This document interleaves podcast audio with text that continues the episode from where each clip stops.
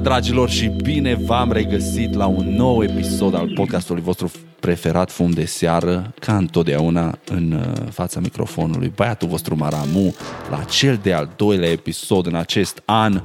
Nu o să vă mint, nu e încă ușor, am emoții de fiecare dată când trebuie să apăs record, îmi trec o grămadă de lucruri prin cap, mă gândesc dacă ceea ce am de spus sau vreau să spun e interesant, dacă e util, dacă e comic în vreun fel sau altul. Uh, mă gândesc dacă o să fiu destul de elocvent, dacă mai pot să fac treaba asta, însă vă mulțumesc frumos că sunteți aici, vreau să vă mulțumesc pentru felul în care ați primit uh, episodul de săptămâna trecută, primul episod după aproape un an de zile. Uh, să văd reacția voastră a fost extraordinar și mi-a dat un plus de motivație ca să, pentru a doua săptămână la rând, să apăs record și să împărtășesc cu voi uh, alte gânduri pe care le am.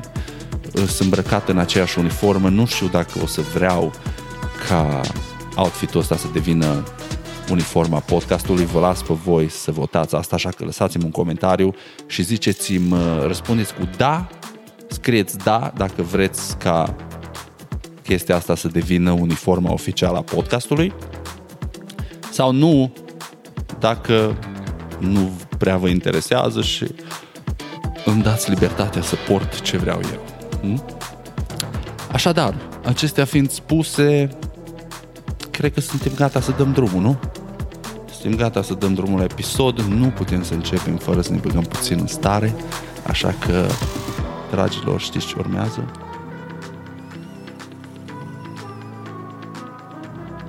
Puțin pentru curaj,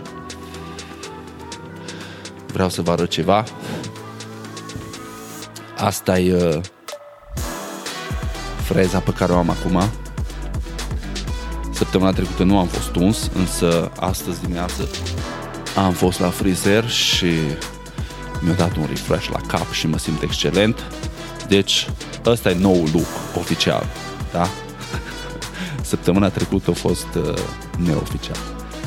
Uh, dar haideți să continuăm cu podcastul și vreau să continui prin uh, a intra mai în detaliu în povestea din uh, episodul trecut în care vă povesteam motivele pentru care am lipsit uh, pentru aproape un an de zile, ce s-a întâmplat și cum am reușit să trec peste lucrurile care s-au întâmplat. Și în acest episod o să vorbesc despre unul dintre acele lucruri care m-au ajutat enorm și anume decizia de a mă înscrie la o sală de jiu-jitsu și MMA. Însă, până ajungem la povestea asta, vreau să vă povestesc ceva care acum îi hilar, însă dacă avea un alt, un alt deznodământ, nu era așa de amuzant. De ceva ani, în luna ianuarie, am impresia că mi se întâmplă tot felul de lucruri care mai mult sau mai puțin îmi pun viața în pericol. Pentru ce mă ascultă de ceva vreme, Vă aduceți aminte că anul trecut, chiar pe vremea asta, vor, într-un episod de podcast, vorbeam despre faptul că era aproape să mor. Când am fost să donez plasmă și după aceea m-am urcat în mașină și am avut de condus vreo oră și ceva și pe la jumatea drumului am început să îmi pierd cunoștința în timp ce eu conduceam pe autostradă și am crezut că nu o să reușesc să stau suficient de mult timp conștient cât să reușesc să trag pe dreapta într-un loc în care să fiu uh, în afara pericolului și să nu provoc vreun accident. Din fericire am trecut uh, cu brio peste acel incident de anul trecut. În anii precedenți uh, s-au întâmplat și alte lucruri prin 2013, 2014, tot așa pe vremea asta, luând uh, o ieșire de pe autostradă, N-am reușit să frânez din timp pentru că aveam în spatele meu un camion și când am ajuns pe ieșire am apăsat frâna și am pierdut controlul mașinii. Uh, ploua afară și îngheța instant. Uh, nu știu cum se tre- cheamă treaba asta în română. Aici în, uh, în engleză zice free, freezing rain. Și atunci am derapat, am pierdut controlul mașinii, mașina mi s-a învârtit și am lovit un uh, semn din ăla cu direcții spre localități făcut din lemn. Uh, eu am fost ok, mașina nu foarte, dar așa, și multe alte chestii care mi s-au întâmplat în ianuarie, însă ce mi s-a întâmplat săptămâna trecută, joi am impresia, e de râsul curului. Probabil că ați văzut în ultima vreme, dacă mă urmăriți pe Instagram, că postez uh, poze în care îs uh, la bustul gol uh, afară, la temperaturi destul de scăzute. Fac chestia asta de prin noiembrie, decembrie anului trecut și o fac pentru că are o sumedenie de beneficii pe care eu le vreau. Uh, practica se cheamă cold exposure, deci expunere la rece. Poți să o faci fie stând în aer rece, fie făcând uh, dușuri reci, fie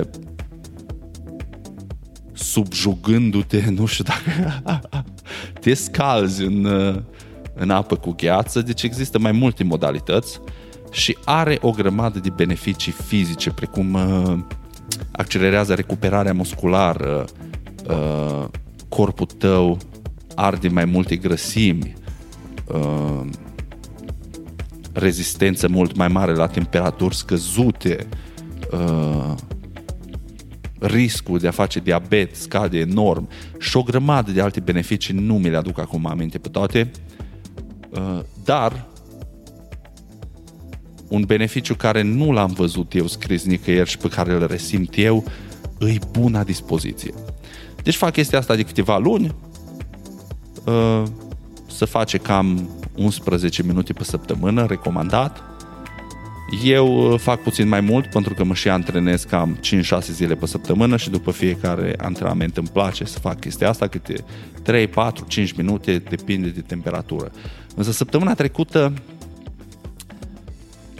am ieșit afară, înainte de antrenamentul de MMA, am ieșit afară pe balcon, ies aici la mine pe balcon și am zis că stau 4 minute. O zi mai friguroasă, era cam ora 4 și jumătate după masa, minus 17 grade Celsius.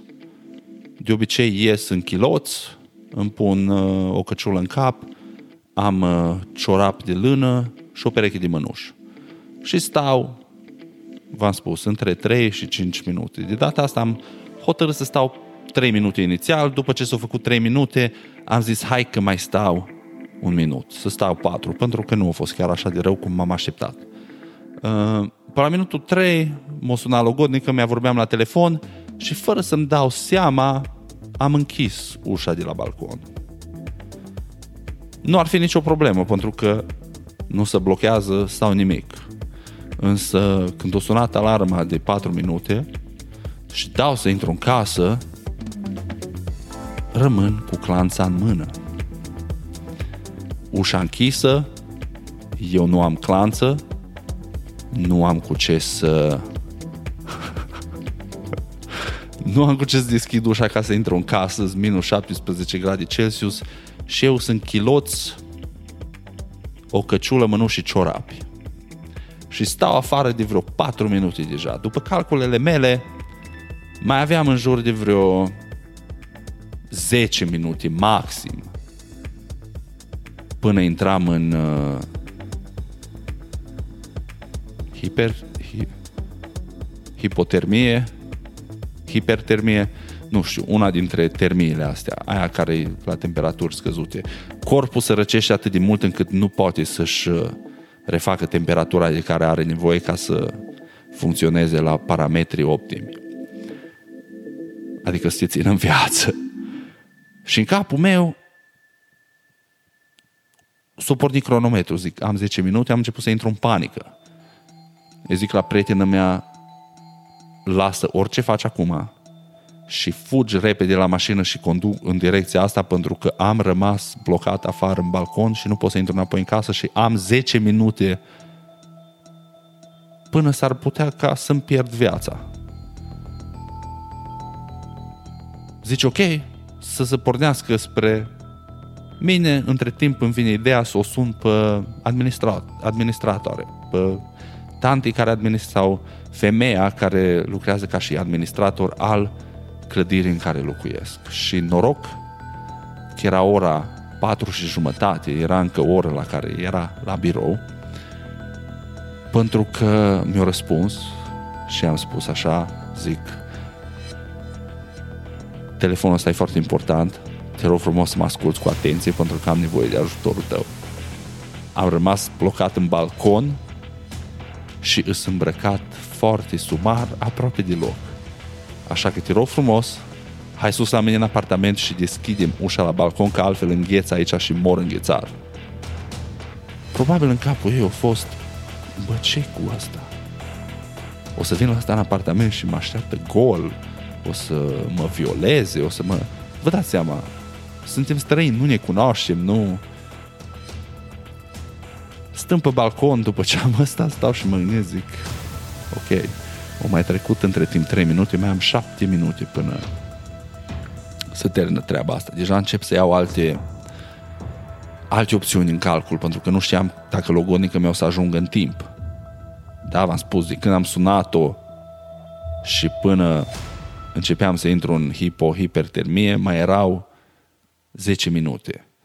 Ea are nevoie de vreo 10 minute să ajungă de la ea la mine, fără să calculez timpul care ea să plece din casă până ajunge la mașină și așa mai departe. Următoarea opțiune, mă uitam cam cum aș putea să escaladez balconele. Pentru că am fost deja în punctul în care orice soluție m-ar fi ajutat. Uh, mă uitam iarăși să sparg ușa, pentru că am sticlă în mijloc, însă e sticlă destul de groasă, nu știu dacă aș fi avut uh, forța necesară, mai ales că nu aveam papuci în picioare, eram în ciorapi. Norocul să face ca după vreo 3 minute după ce am sunat-o pe doamna administrator, o văd că intră în casă cu obrajii roșii, foarte rușinată și eu îi fac semne disperate de pe balcon prin sticlă că iar râdea, eu îi zic că nu e nicio glumă și vine și îmi deschide ușa și băiatul vostru stă acolo într-o pereche de chiloți în ciorapi, căciulă și mănuși cu instrumentul cam atâta de la frig. Se uita femeia asta la mine ca la cel mai mare fenomen pe care l-a văzut în viața ei. Nu cred că eu venit să creadă în ce instanță s-o găsit în momentul respectiv. Nu cred că s-o gândit vreodată când cariera ei ca și administrator de clădire o să primească un telefon în care unul îi spune că s-a rămas blocat pe balcon și el e în chiloți când sunt minus 17 grade Celsius afară.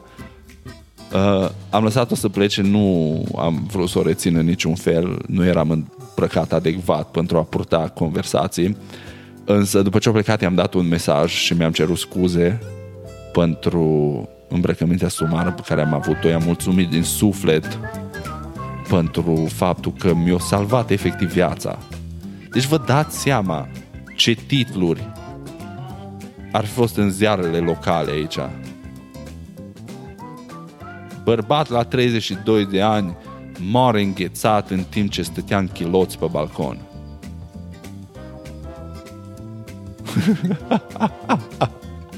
Cred că era în dacă se face ceva serie uh, intitulat uh, Cele mai uh, idiote moduri de a muri, eram acolo cap de listă.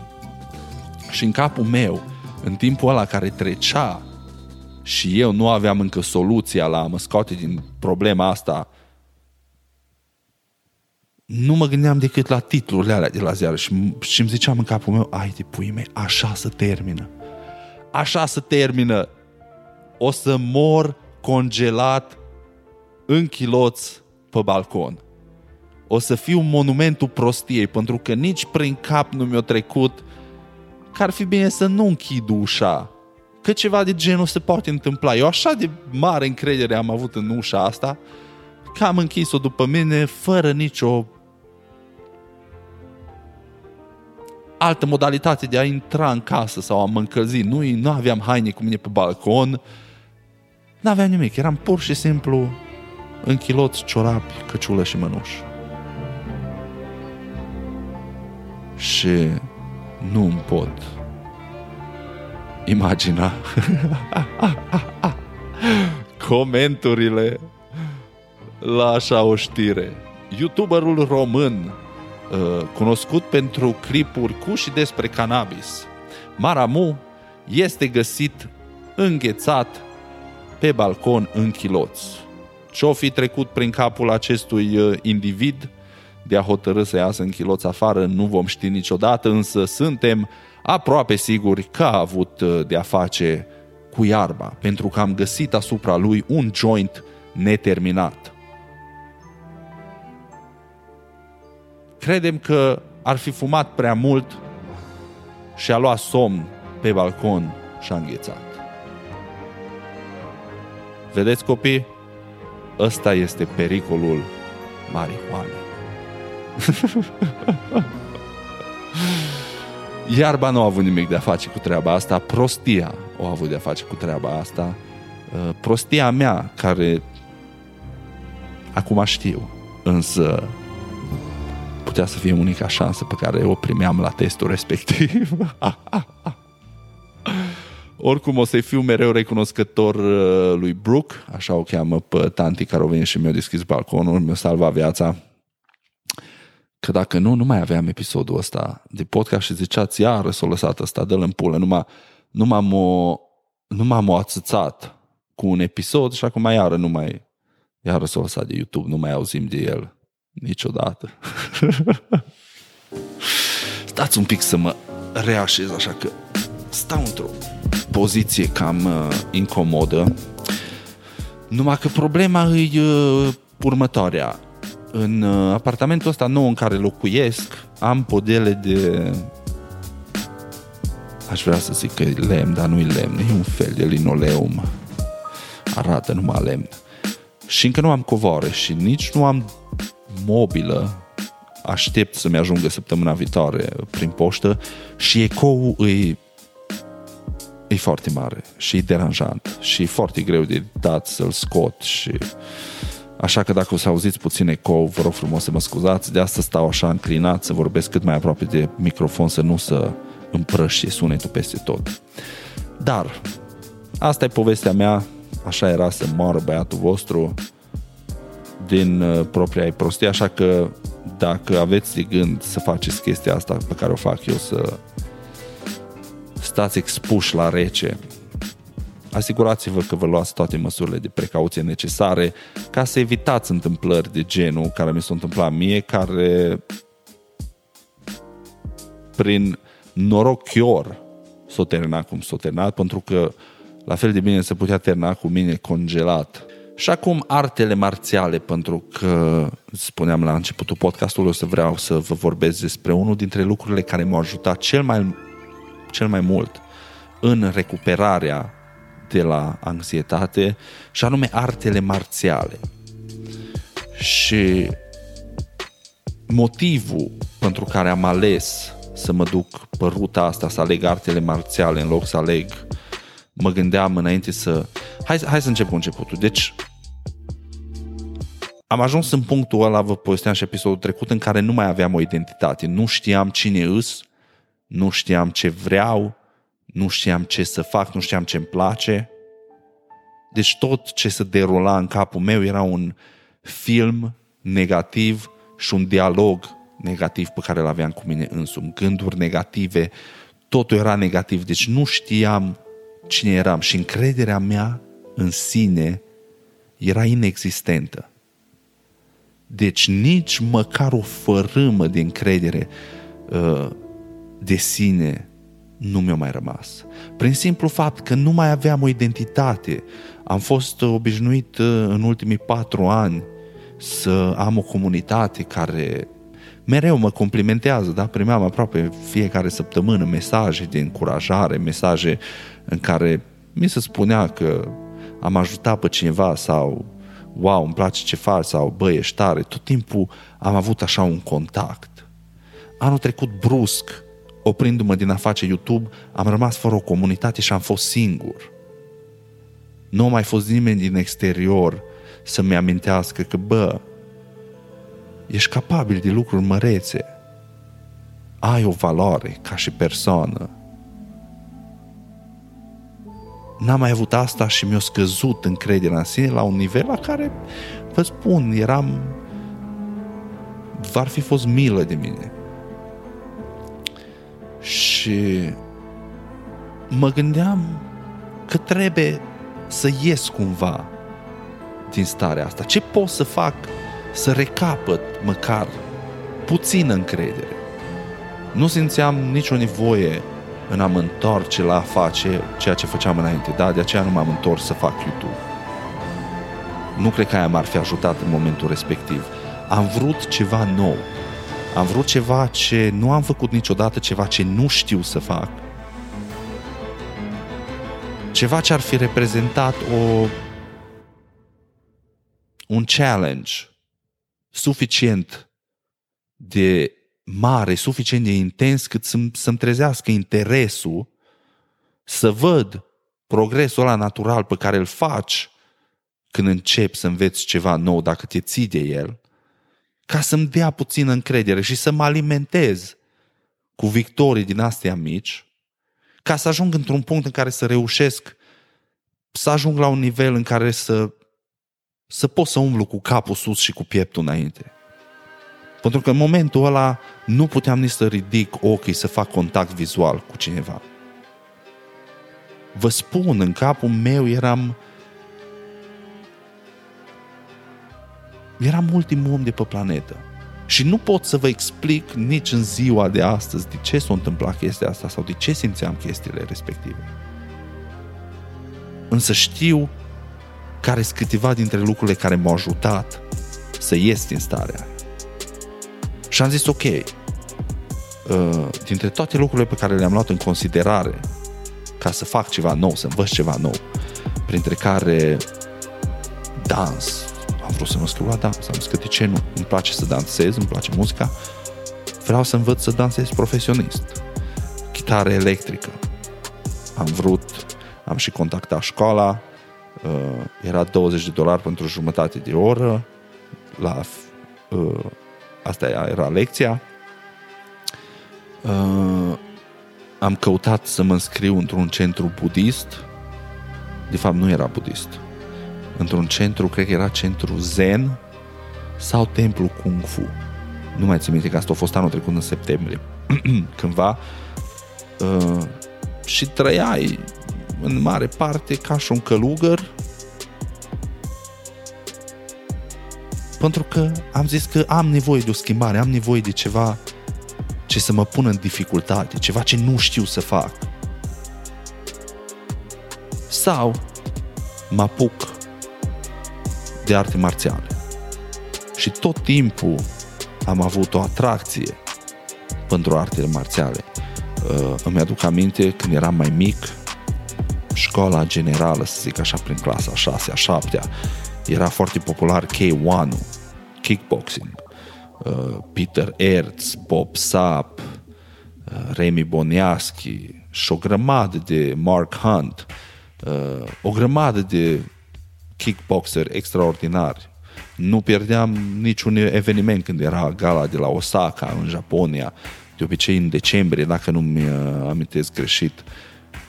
Îmi plăcea maxim toate filmele cu Bruce Lee, cu Van Damme, cu Jackie Chan, uh, supereroi. Tot timpul am fost atras de bătaie, de, de arte marțiale. Și eu când am fost mic, perioada de timp în care am copilărit eu a fost una ciudată pentru România. A fost imediat după comunism, când nimeni nu știa cu ce să mănâncă democrația. Uh, o grămadă de părinți au plecat în străinătate să facă bani, copiii au rămas, rămas nesupravegheați, noi am crescut în cartier, deci bătăile erau la ordinea zilei. Că luai, că dădeai, se întâmpla. Și pot să spun cu toată sinceritatea că am avut parte de destule evenimente de genul cât am trăit cel puțin în Sighetul Marmației. După ce m-am dus la Cluj nu s-a mai întâmplat, dar în Sighetul Marmației am luat bătaie și am dat bătaie de mai multe ori decât pot număra pe degete. S-a întâmplat mai mult să iau bătaie. Dar uh, așa, să, așa stătea treaba atunci. Nu știu cum e acum, nu știu care șansele de a intra într-o altercație fizică, așa, din nimic. Însă pe vremea aia erau scandaluri între cartiere, știți voi, dușmănie între cartiere, uh, supărai pe careva la școală, ăla venea cu doi prieteni, tu mai veneai cu doi prieteni, ăla mai venea cu 20, toți ne băteam, ne prindeam pe stradă, ne dădeam capace. Era o continuă, continuă bătălie și unul dintre lucrurile care mă deranja tot timpul e că eu nu știam cu adevărat să mă bat din lipsă de alții. Deci n-am, n-am făcut niciodată un sport, un, o, artă, o artă marțială. Tata a fost uh, pasionat de karate, uh, centură neagră în karate, uh, sora mea a făcut și karate și judo, mie nu mi-a plăcut deloc. M-a dus, uh, mi-aduc aminte, e una dintre amintirile pe care le am de când am fost mic. M-a dus la karate și în momentul în care ne-au pus să facem șpagatul, să facem sfora, am început să plâng și nu am mai vrut să merg de atunci. Acolo s-a terminat pentru mine. și am trecut prin viață așa, mințindu-mă singur că știu să mă bat. Pentru că am avut un avantaj tot timpul, mare. Și când ești mare, lumea e mai... Nu e așa de, de dispusă să se ia la harță cu tine. Oamenii se gândesc de două ori înainte să înceapă scandalul cu o persoană care e mare. Și ăsta mi-a fost norocul. Dacă era mai mic, cred că luam de 100 de ori mai multă bătaie. Și de vreo șapte ani m-am îndrăgostit de UFC. M-am îndrăgostit de UFC și de când m-am uitat la primul eveniment de UFC am zis că trebuie, trebuie să învăț. Trebuie să învăț jiu-jitsu, măcar. Și în ultimii șapte ani, în fiecare an, m-am mințit că mă înscriu la jiu-jitsu. M-am uitat pe site-ul de la școala la care m-am înscris de 11.000 de ori în fiecare an. Și niciodată până anul trecut, în octombrie, nu mi-am dat n-am făcut pasul ăla în plus în care să sun, să vorbesc cu instructorul și să mă prezint la sală. Însă, în octombrie anului trecut, într-un punct în care anxietatea mea începea să scadă, însă nu era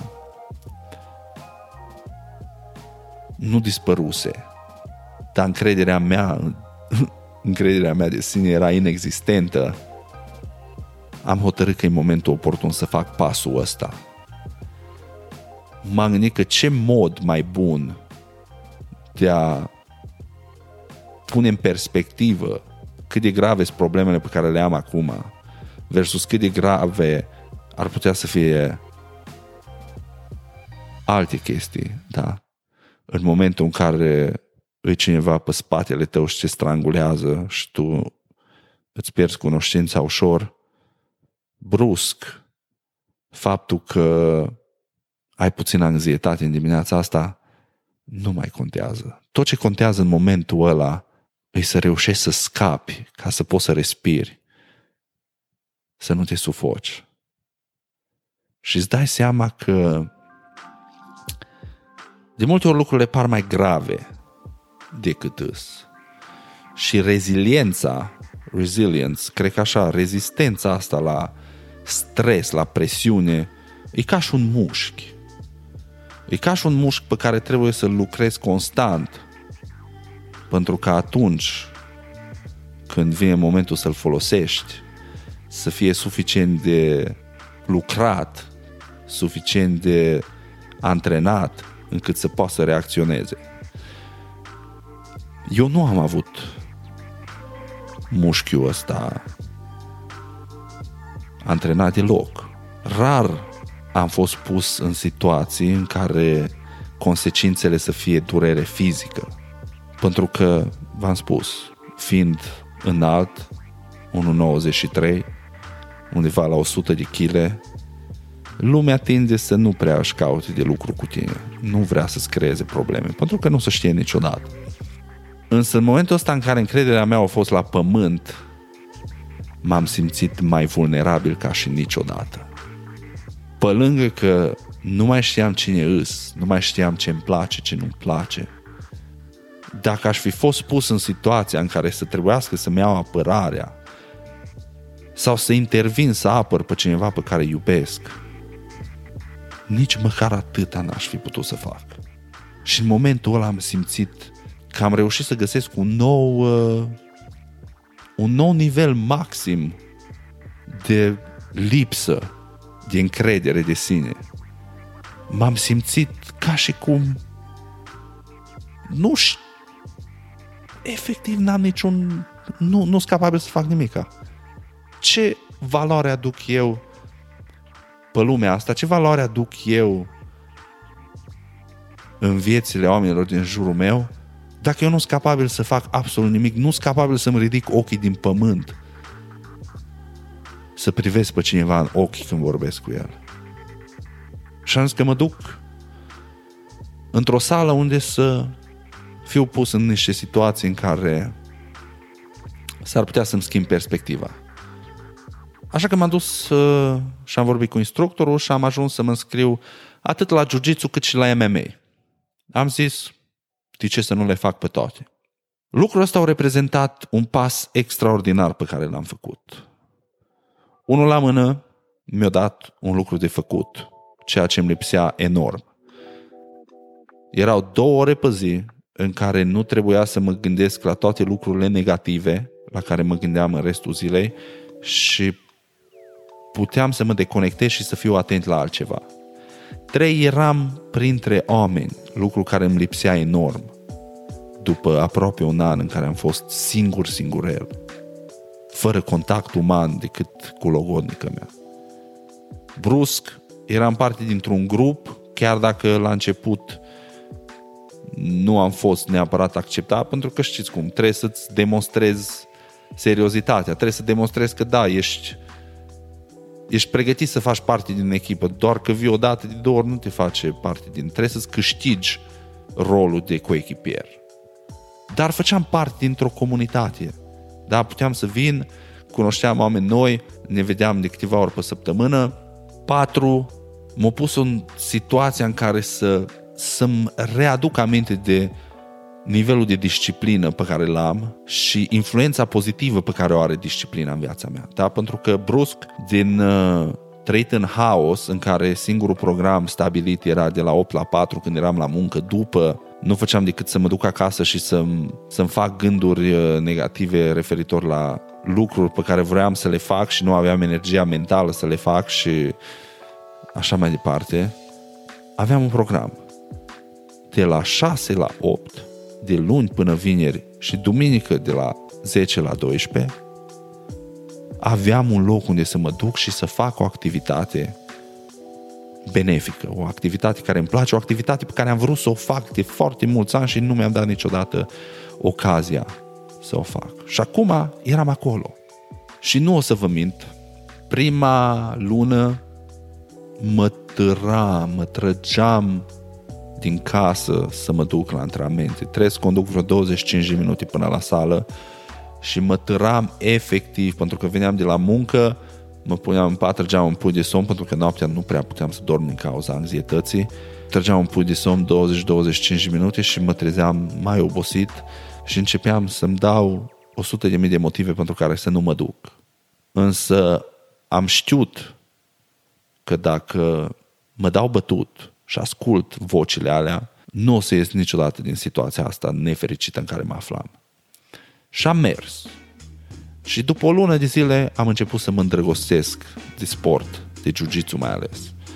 Am început să mai prind și eu pe unul pe altul, să-i prind într-un armbar, într-un uh, rear naked choke, uh, am început să devin și eu așa mai, să înțeleg 0,001% din sportul ăsta, pentru că din ce am văzut până acum, jiu-jitsu mi se pare a fi un sport pe care nu reușești să-l înveți uh, niciodată complet. Dar, după prima lună am început să mă îndrăgostesc de sport și am început să mă duc cu plăcere. Dintr-o dată, încrederea mea de sine, de la inexistentă, de la minus, era acum din nou la un nivel sănătos. Dintr-o dată, după o lună, aveam deja aptitudinile prin care, în cazul unei altercații fizice, dacă nu eram făcut knockout din prima, aveam foarte mari șanse de a câștiga. Pentru că dacă practici o lună jiu-jitsu de 5 ori pe săptămână, cum am făcut eu, ești uh, mult mai periculos decât 90% uh, dintre nepracticanții de jiu oameni normali. Dacă ajungem la sol, s-a terminat pentru tine. Și asta îți dă încredere. Un alt lucru ce mi-a dat încredere e faptul că am învățat combinații. Combinații de kickboxing, da? combinații de Muay Thai. Am învățat uh, wrestling. Deci sunt confortabil și cu chestiile astea. Să nu credeți că sunt la un nivel în care aș face față într-o luptă cu un alt practicant al acelui sport. Pentru că nu am numai câteva luni. Însă, comparativ cu nivelul la care am fost când am început, e o diferență de la cer la pământ. Și felul în care mi-a ajutat încrederea de sine e incredibil. Da, după vreo două luni am început să îmi câștig și respectul colegilor, să vadă că serios și vin, că s-a accidentat, că nu s-a accidentat, când pot să mă antrenez, mă antrenez. Dacă s-a accidentat și nu pot să antrenez, mă duc și stau și privez pe margine. Lucrez pe lângă antrenament, lucrez la sală, fac greutăți, alerg să mă fac cardio mai bun. Deci sunt dedicat. Nu am vreun vis de a participa vreodată la vreo luptă să fiu într-o luptă de MMA. Nu. Niciodată. Nu vreau să fiu lovit în cap. Competiții de jiu-jitsu, da. Mă gândesc. Însă nu MMA. Dar nu vreau să particip la campionatele mondiale sau ceva de genul. Chestia asta am făcut-o pur și simplu pentru a mă pune în situația în care încep ceva foarte dificil de la zero, m-am pus în poziția în care o să fiu în totală necunoștință de cauză, o să fiu habarnist, noob și o să fiu pus față în față cu oameni care fac chestia asta de 3 luni, de 6 luni, de un an, de 2 ani, de 8 ani, de 15 ani. Și chestia asta m-a ajutat să înțeleg foarte multe despre mine. Și m-a ajutat să... E un mod interesant uh, prin care ajungi să privești viața după, după ce începi să înțelegi puțin jiu-jitsu. E un fel de șah pe care îl faci cu corpul. Da, în loc să muți piesele pe o tablă, îți miști trupul și încheieturile în raport cu trupul adversarului. Și el face același lucru și fiecare încearcă să anticipeze care o să fie mișcarea adversarului în timp ce îți gândești propriile mișcări pentru următoarele două, trei încercări. E un sport foarte greu. Și un sport în care în primii doi ani nu o să înțelegi nimic. Fac de patru luni și vă spun că nu prea înțeleg mare lucru. M-am băgat în treaba asta pentru că am văzut o oportunitate de a fi readus cu picioarele pe pământ. Pentru că un motiv bănuiesc eu, pentru care mi-am pierdut încrederea de sine, e pentru că eu am avut o părere mult prea bună despre propria persoană. Și am crezut că sunt un punct în care nu pot să fiu niciodată doborât. Mi-am pierdut, um, nu umilitate să zice, modestia. Dar nu am făcut-o public vouă. Și poate n-am făcut-o public, n-am spus-o nimănui, însă în capul meu, parcă așa, gândindu-mă acum retrospectiv, parcă așa am impresia. Am crezut că știu tot, am crezut că am răspuns la toate întrebările și am încercat să ascund toate întrebările pe care le aveam și toate nesiguranțele pe care le aveam. Și una dintre nesiguranțele pe care le-am avut pentru toată viața mea e faptul că eu, dacă aș fi fost pus în situația în care să mă apăr într-o altercație fizică, nu cred că m-aș fi descurcat foarte bine. Dar lucrurile s-au schimbat, așa că dacă vreunul dintre voi vreți să vă luați la trântă, amical, bineînțeles, cu cel mai mare drag. ne putem tăvăli până până ți-am prins gâtul și ți-am tăiat uh, sursa de oxigen pentru câteva secunde.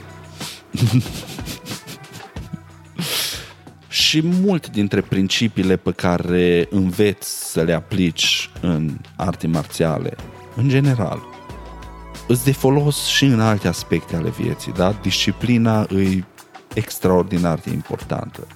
E foarte greu să duci o viață bună dacă nu ești disciplinat, pentru că șansele ca să iei decizii greșite sau decizii care sunt de favoarea ta sunt mult mai mari dacă nu ești disciplinat. Uh, și da, e ceva special în a lua și a da bătaie 5-6 zile pe săptămână Ești acolo descărcat de energie negativă, știi că ai rezistat, a fost greu, însă ai trecut, mâine o să te întorci, o să te supui la același chin, azi câștigi, mâine o iei, însă în fiecare zi înveți ceva nou și în fiecare zi devii din ce în ce mai uh, încrezător în sine. Așa că dacă ar fi să recomand un lucru care l-aș recomanda tuturor, nu contează băieți, fete, îi să, să vă înscrieți, să practicați o artă marțială. Că-i uh, jiu-jitsu, că-i taekwondo, că-i muay thai, că-i kickboxing, că-i box, că-i karate, kung fu, nu contează. Ce vă sună vouă bine, da? Dacă sunteți la vârsta la care îți copii așa din Cobra Kai, lăsați și aia să fie inspirația voastră. Pentru mine a fost o inspirație enormă. După ce a ieșit uh, primul sezon de Cobra Kai, m-am uitat din nou la primele două Karate Kid și aia a fost o sămânță în plus care m-au ajutat să, sau care m-au adus în punctul în care când am fost pus în fața deciziei de a-mi scrie la o artă marțială, am spus da. Am avut inspirație. Plus, unul dintre eroii mei, încă și acum la 32 de ani, e Batman. Batman nu folosea arme ca să-și învingă adversare, nu? Se băteau, era luptă corp la corp, cum se zice. Avea el gadgeturile lui, da? El nu împușca, nu... Nu poți să-l ai ero pe Batman, să fii pasionat de UFC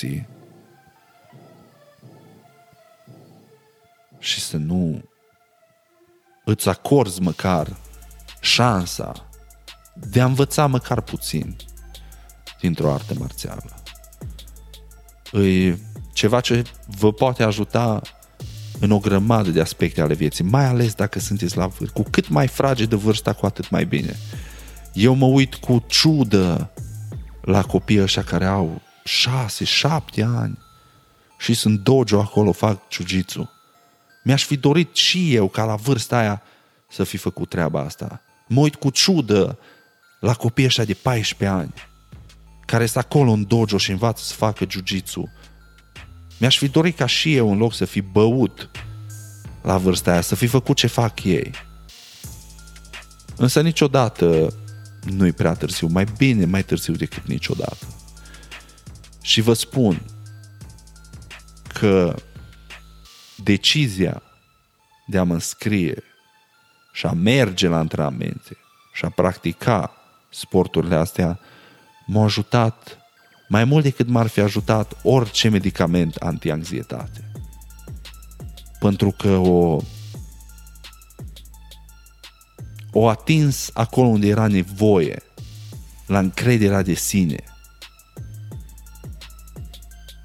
Da, când ești acolo pe saltele, să zicem în română, pe maturi, în dojo, și l-ai prins pe unul și l-ai strangulat, ai câștigat. E o victorie. Că te duci acolo de 4-5 ori pe săptămână și alții vin și stau numai câte o săptămână, două și tu ești deja acolo de două luni. E o victorie și lasă să treacă un an, doi. Ești centura albastră deja. Deja ești în punctul în care cât de cât înțelegi sportul. O să-ți mulțumești pentru toată, tot sacrificiul pe care l-ai făcut să te duci în punctul ăla. Nu o să regreți. Și după aceea o să vedeți că poate să fie chestia în jurul căreia toată viața voastră se poate schimba în bine. Știu că sunteți obișnuiți să vorbesc în termeni așa despre cannabis, însă vă spun ce m-a ajutat pe mine.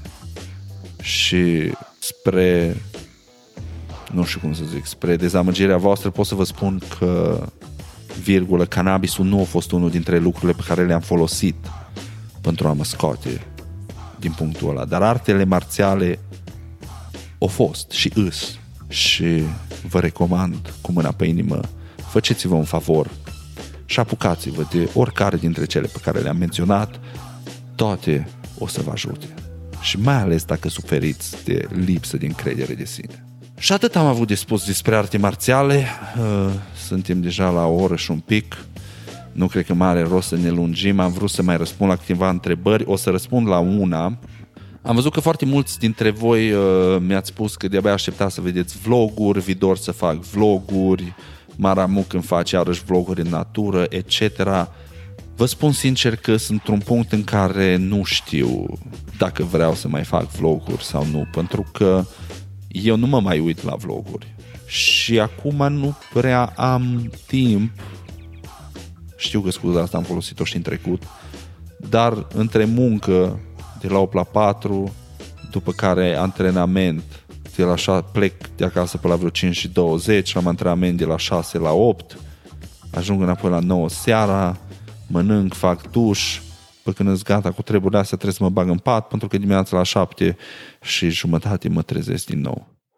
Deci nu aș avea când. Haideți să treacă puțin timp în care o să fac uh, podcasturi și vedem pe urmă ce și cum. Nu spun da, nu spun nu, trebuie să ajung însă într-un punct în care mă reîndrăgostesc de ideea de a face vloguri și să ajung într-un punct în care să am ce să vă arăt. Când am rămas blocat afară pe balcon, ar fi fost interesant. Ăla era bine de filmat. Aveam telefonul la mine, puteam să mă filmez, ar fi fost un, un vlog bun. Dar uh, eu zic că e suficient pentru episodul de astăzi. Vă mulțumesc frumos încă o dată pentru participare. Vă mulțumesc frumos că ați stat cu mine până la final. Dacă a fost un episod care v-a plăcut, știți, like, share, abonați-vă dacă nu ați făcut-o încă, dați subscribe dacă sunteți pe Spotify sau Apple uh, Podcast sau așa mai departe și să ne auzim cu bine săptămâna viitoare. Vă dau cu multă pace. One love. Uite-te la tine. Ești palid, obosit, foarte obosit. Așa, fără niciun motiv. Pe mie să-mi dai un tratament să pot fuma, să pot bea, să pot uh, cânta, să pot dansa. Prescripție specială. Verzituri, verzituri, verzituri. Fumați prea mult. Poftim? Am zis că fumați prea mult. Ce cuvinte urâte vă mă deranjează auditiv. Mă legi rahat. Nici nu știi ce fericit sunt. Mă simt de parcă aș fi căzut dintr-un satelit. Mie, ca să fiu sincer, mi-a plăcut foarte mult. Sunt educative și duioase.